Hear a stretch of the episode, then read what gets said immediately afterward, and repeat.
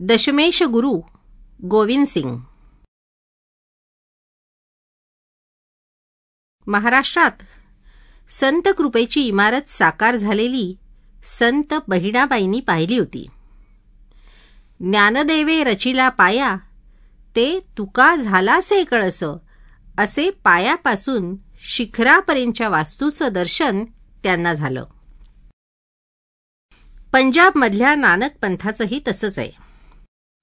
ईश्वराचे आदिरूप मानणारा सर्व मानवांना एकाच बंधुत्वाच्या पातळीवर समजणारा धर्मातले कर्मकांड आणि पुरोहितगिरी न जुमानणारा अधिक उदार असा समाजविचार पुढे ठेवणारा सिख पंथ उभा राहिला. गुरु नानकांनी दिलेल्या भक्कम पायावर गुरु अर्जुन देवानं आपल्या कामगिरीनं त्या कार्याचा पसारा वाढवून मोठे आवार तयार केले. गुरु हरगोविंदांनी आणि तेग बहादुरांनी आपापल्या पराक्रमाने आणि हौतात्म्याने त्या इमारतीला भरभक्कम आधार दिले. तर उंच सुशोभित दैदिप्यमान कळस होण्याचा मान दशमेश गुरु गोविंद सिंगांना लाभला.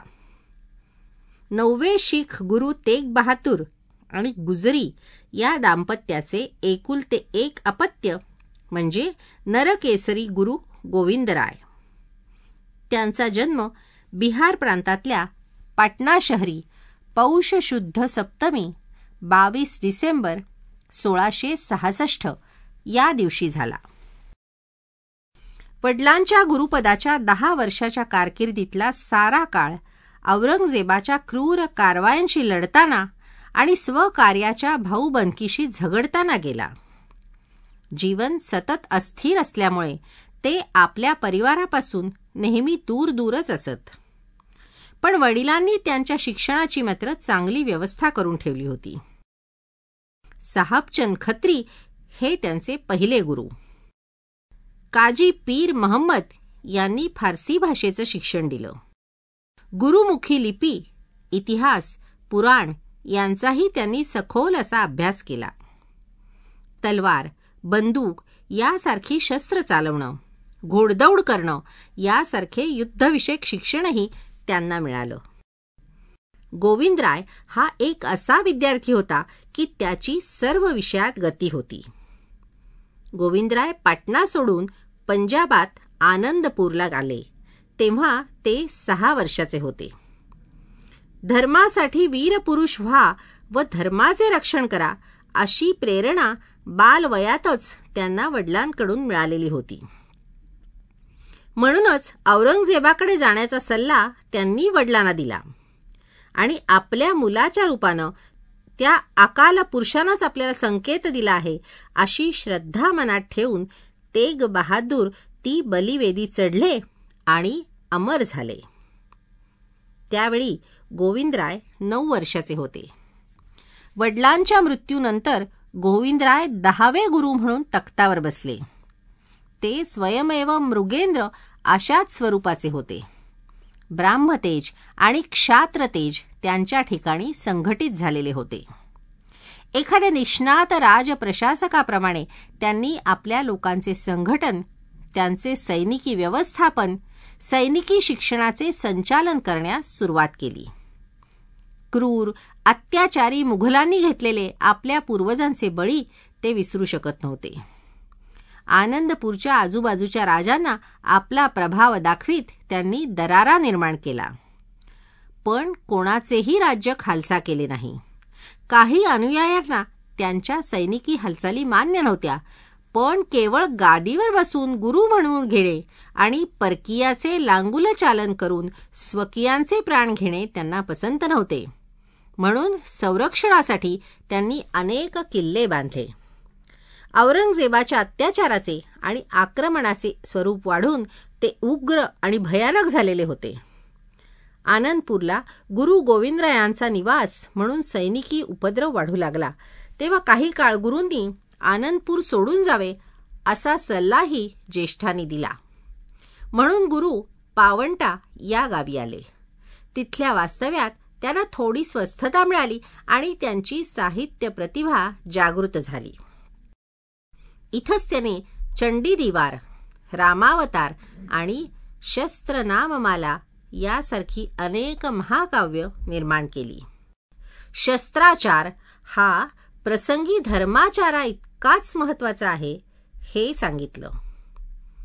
परिस्थितीचे भान आणि भविष्याविषयीचे निदान या दृष्ट्या महापुरुषाकडे होते. शीखपंथीय म्हणून जिवंत राहायचं असेल तर केवळ उपासना किंवा भक्ती मार्गी बनून भागणार नाही. समतेचा संदेश या विषमतेच्या वातावरणात उमटूच शकणार नाही याची त्यांना जाणीव होती. त्यासाठी रणचंडीची भक्ती हवी शस्त्रांचीच उपासना हवी. धर्मासाठी स्वस्वार्थ त्याग प्रसंगी प्राणार्पण हेच श्रेष्ठ कर्तव्य ठरले पाहिजे. पिढ्यानपिढ्याने शस्त्रधारक होऊन बलिदानासाठी सिद्ध असले पाहिजे.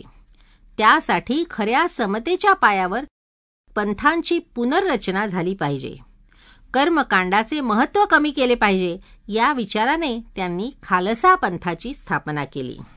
खालसेच्या स्थापनेबरोबर शीख पंथाला नवी संजीवनी मिळाली.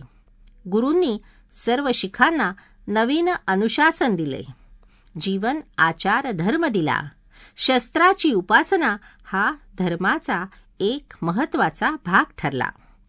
कृपाण धारण करणे हे धर्मचिन्ह ठरण्यात आले.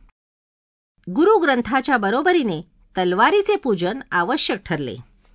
एकमेकांना भेटल्यानंतर नुसता नमस्कार करण्याऐवजी वहा गुरु की फते अशी विजयाची सतत जाणीव करून देणारी पद्धत सांगितली. इतकेच नव्हे तर आता प्रत्येक सीख अनुयायी सिंहाचे जीवन जगेल आणि सिंहच म्हणवून घेईल असे ठरवण्यात आले. त्याचप्रमाणे गुरु गोविंदरायाचे गोविंद सिंह किंवा गोविंद सिंग झाले आणि प्रत्येक स्त्री ही कौर झाली. खालसाच्या स्थापनेनंतर चार वर्षांनी मुघल सैन्य आनंदपूरवर चालून आले. वेढा घालून त्याचा बाहेरच्या जगाशी संबंध तोडण्यात आला. अखेर गुरूंनी युद्ध थांबवण्याची घोषणा केली आणि अत्यंत हाल अपेष्टा सोसत आनंदपूर सोडलं. कुटुंबाची फाटाफूट झाली. मुलांना भिंतीत चिणून ठार मारले गेले. गुरूंच्या आईनेही प्राणत्याग केला. एवढा अनर्थ झाला तरी गुरु आढळ राहिले. नियती तिचे काम करो. मी माझे करत राहीन असा त्यांचा दृढ निश्चय होता. आपली मुले गेली तर काय झालं? हे हजारो अनुयायी तुमचीच तर मुले आहेत असे त्यांनी पत्नीचे सांत्वन केले. अखेर शहनशहा बहादूरशहा याच्या दक्षिण मोहिमेचे निमित्त करून गुरु सतराशे आठमध्ये नांदेडला आले. रजपूत सिख आणि मराठे एकत्र यावेत आणि त्यांनी मुघलांना नेस्तनाभूत करावे ही कल्पना साकार करण्यासाठी कदाचित त्यांनी नांदेडला वास्तव्य करायचे ठरवले असेल. इथेच त्यांची बंदा बैरागी या अतुल पराक्रमी नररत्नाशी गाठ पडली. आपल्या राजकीय विचाराचा वारसा गुरूंनी त्यांना दिला. कोवळ्या मुलांना निर्दयपणे ठार मारणारा सरहिंदचा सुभेदार त्याला सल्ला देणारा त्याचा हिंदू दिवाण आणि विश्वासघातकी गंगू ब्राह्मण यांना तर ते विसरूनही जाऊ शकत नव्हते आणि क्षमाही करू शकत नव्हते. ते काम त्यांनी बंदा बैरागीवर सोपवलं आणि तोच या सर्वांचा कृतांत काळ झाला. प्रत्यक्ष नांदेडच्या मुक्कामात गुरूंच्या आशा आकांक्षा उफाळून येत असतानाच विश्वासपात्र ठरलेल्या दोघा पठाणांनी त्यांच्यावरच सुरी हल्ला केला. त्या जखमांवर इलाज झाले पण नियतीच्या मनातूनच गुरु ग्रंथाची समाप्ती करायची होती. गुरूंनी सात ऑक्टोबर सतराशे आठ या दिवशी जळत्या चितेत प्रवेश करून आत्मसमर्पण केले. गुरु गोविंद सिंग गेले आणि शिखांची मानवी गुरु परंपरा समाप्त झाली. गुरुग्रंथ हाच गुरु आणि पाच शिखांचा एकमुखी निर्णय हाच गुरुचा निर्णय असे. एकूण दहा गुरु शीख पंथाने मानले आहेत. पण पंथाच्या एकूण व्यवस्थेवर आणि ठेवणीवर गुरु गोविंद सिंग यांची छाप अधिक आहे.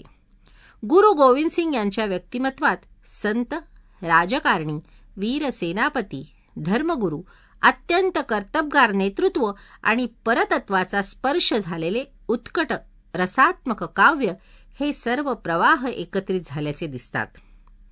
गुरु एकाच वेळी छत्रपती शिवराय आणि समर्थ रामदास यांच्या भूमिका संयुक्तपणे करत असल्यासारखे वाटतात. अखेर स्वतःच्या वाट्याला आलेले हौतात्म्य या वैशिष्ट्याने ते आगळे वेगळे आणि निराळे ठरलेले आहेत.